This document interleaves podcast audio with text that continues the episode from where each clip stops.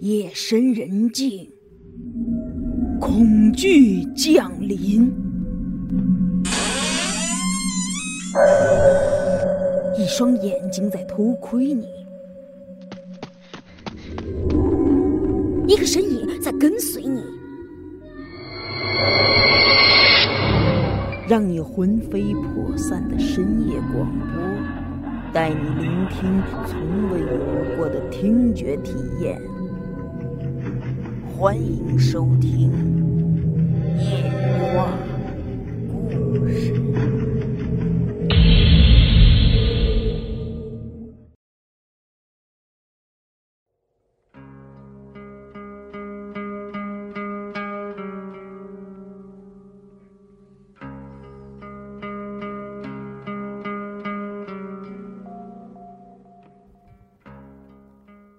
和潘子呢，也不是厨。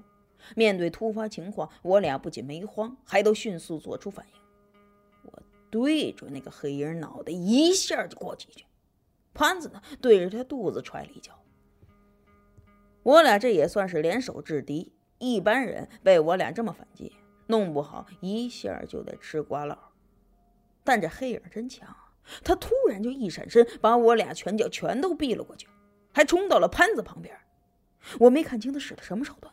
反正他对潘子脖子这么一戳，潘子闷哼了一声，整个人扑通一下就跪在了地上。我看潘子那样，一点生机都没有了，心说坏了，敌人手里有武器。我俩刚才没下死手，虽然带着弹簧刀，但也没往他身上招呼。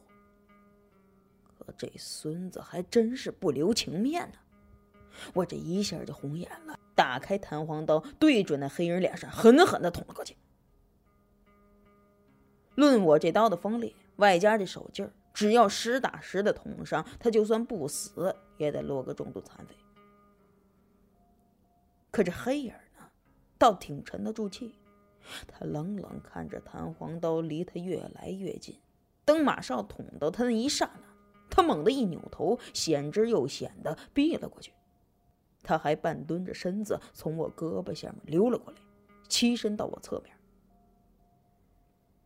我没寻思他有这种举动，想收手的时候已经来不及了。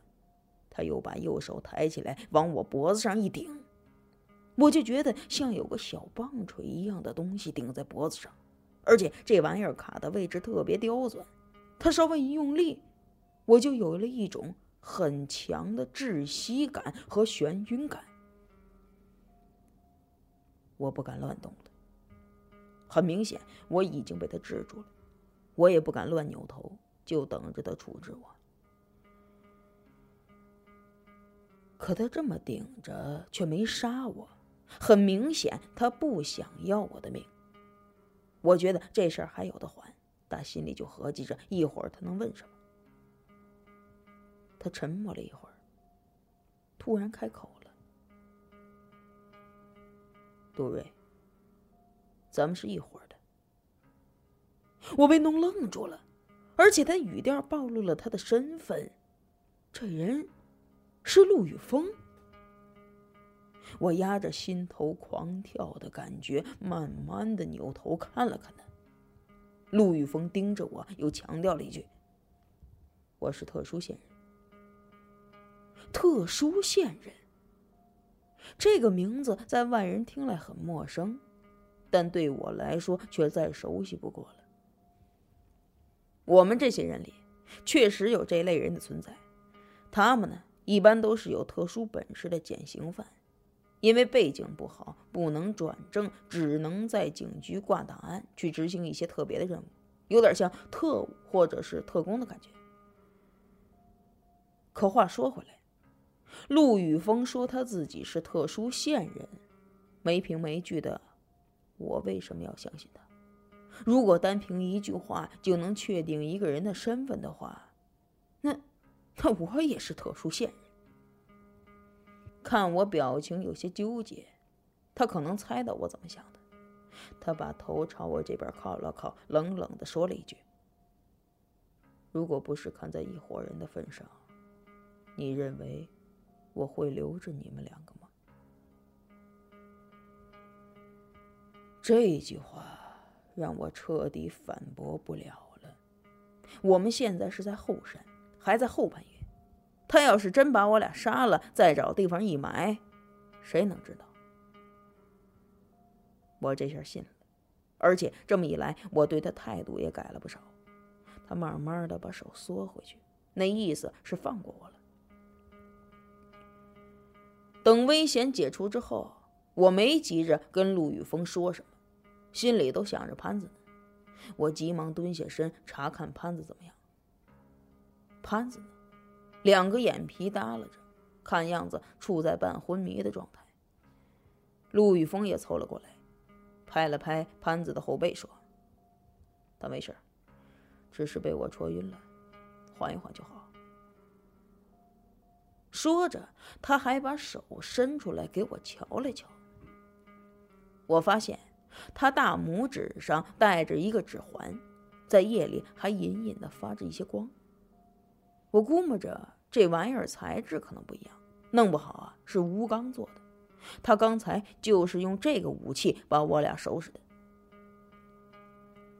陆宇峰又点了根烟递过来，让我吸两口解解乏。这烟刚吸到一半的时候，潘子咳咳的几声，醒了。我见状，赶紧把烟递给他，让他也精神精神。之后，我把陆宇峰的事儿说给潘子听。潘子知道陆宇峰是自己人之后啊，他虚弱的扭头打了个招呼。不过，这都是意思一下。潘子瞧着陆宇峰，还带着一点怒意，这我理解。换谁被谁弄晕了，心里都得带着气。我就问陆玉峰：“哎，你来后山干什么？”陆宇峰却没有正面的回答我这个问题。他说他前几天接到任务，绥远村这里有一起鬼案，让他迅速过来调查一下。而且凭现有掌握到的线索，这案子已经有头绪了。刚才来后山，他就是要验证一个事儿。我们三个聚在一起，这么聊着，突然之间又起风了，而且这风还挺大，吹得我们都睁不开眼睛。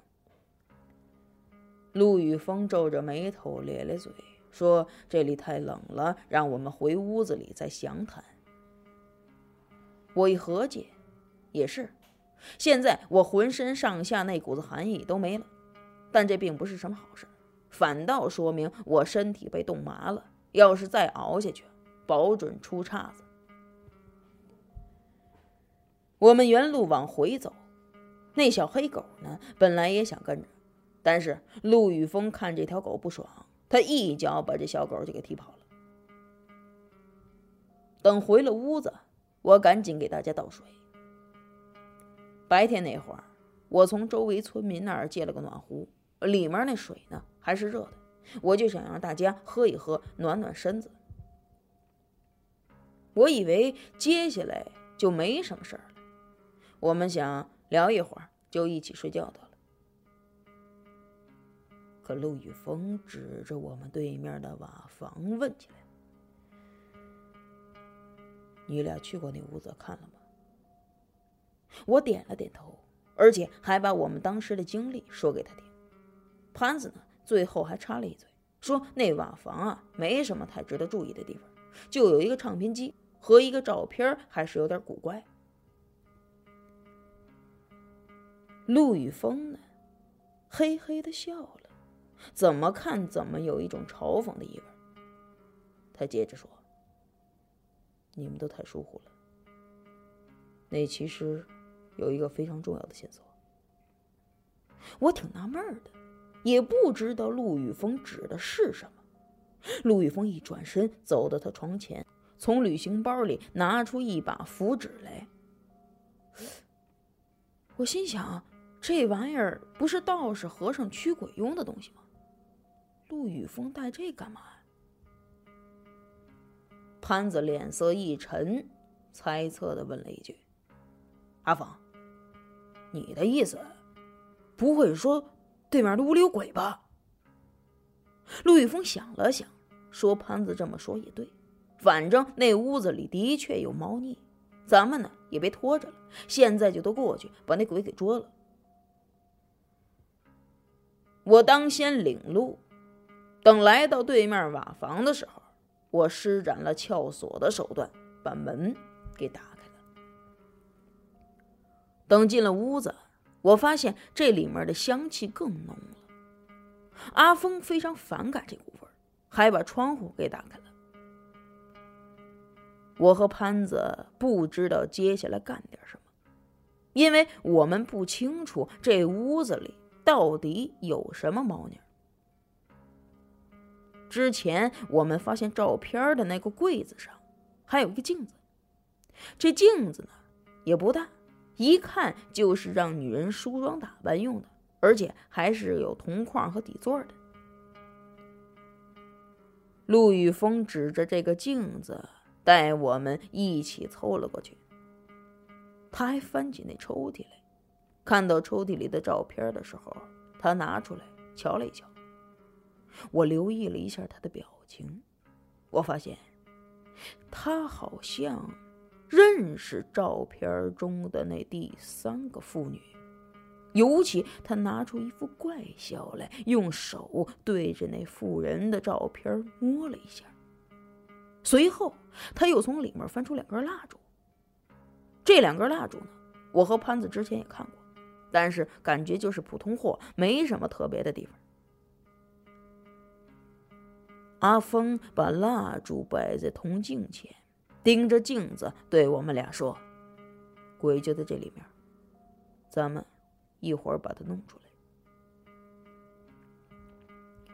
我突然想起一个事儿来，我记得有人告诉过我，说半夜不要总对着镜子，不然里面真会出现鬼。陆宇峰这时候说这么应景的话，我心里有点紧张。潘子也是，他不敢相信的追问了一句：“啊，不是阿峰，你你你你你说什么呢？”陆宇峰没有理潘子，他四下的看了看，这屋子里还有一个椅子。陆宇峰呢就把这椅子搬过来，让潘子背对着窗户坐在上面。他呢又找了一把梳子，递给潘子，强调说道：“兄弟，交给你个艰巨的任务。我呢一会儿把这蜡烛点上，烧符纸，你呢就对着镜子梳头，记住了，前三下。”后三下，这么反复循环着，也一定不要停。我当时都听愣了，我不知道阿峰让潘子这么做的目的是什么，但貌似潘子想的明白。他有点不情愿，也有点担心的问道：“，我要是这么做的话，这是不是要把这镜子里的那个那个东西给勾搭出来？”陆宇峰笑了，明显是默认了，而且他根本不给潘子反应的时间和机会，立刻就把这蜡烛给点上了。等蜡烛一点，我才发现，他果然不一般。这蜡烛发出的光不是正常的颜色，正常的颜色呢，一般都是黄光，可是这支蜡烛发出的却是幽幽的绿光。话说潘子是真不想梳头啊，但是他架不住陆宇峰看着他，他只好用那掉了齿的木梳慢悠悠地梳了起来。这时候呢，陆宇峰也把符纸点着了，对着镜子绕起圈来，让这符箓熏着这铜镜的表面，而且这符箓也不对劲儿，烧得特别慢，还能闻到一股子恶心人、让人作呕的药味儿。我心想：难道科技进步了，这驱鬼的家伙事儿也升级了？不仅在上面画符，还配点什么狠药，增强一下驱鬼的性能？陆宇峰跟潘子各忙各的，我也只好压着好奇在旁边瞧着。这个场景刚开始让我不太舒服，整个屋子绿油油的，而且这两个人看着神神叨叨的。因为我真不信他俩这么做能把鬼给整出来。可是邪门的事突然间，外面起风了，呼呼的往屋子里钻。我靠在最外面，冻得胳膊直发麻。那两个蜡烛呢，也被吹得忽闪忽闪的要灭。陆宇峰说：“风太大了，让我把这窗户先关上。”我急忙起身就往窗户那儿走。可在窗户前，我好像隐隐的看到远处有个房子，房子旁边呢站着一个人。穿着一身白衣服。等我再仔细看的时候，那人没了。我以为眼睛花了，也没多想。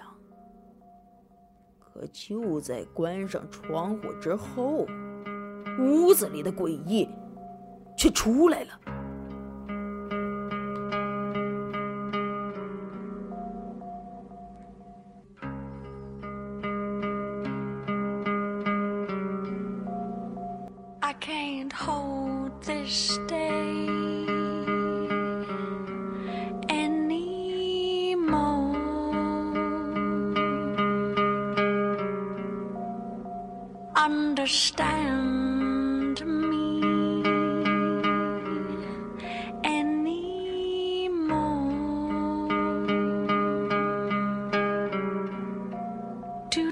This fantasy openly,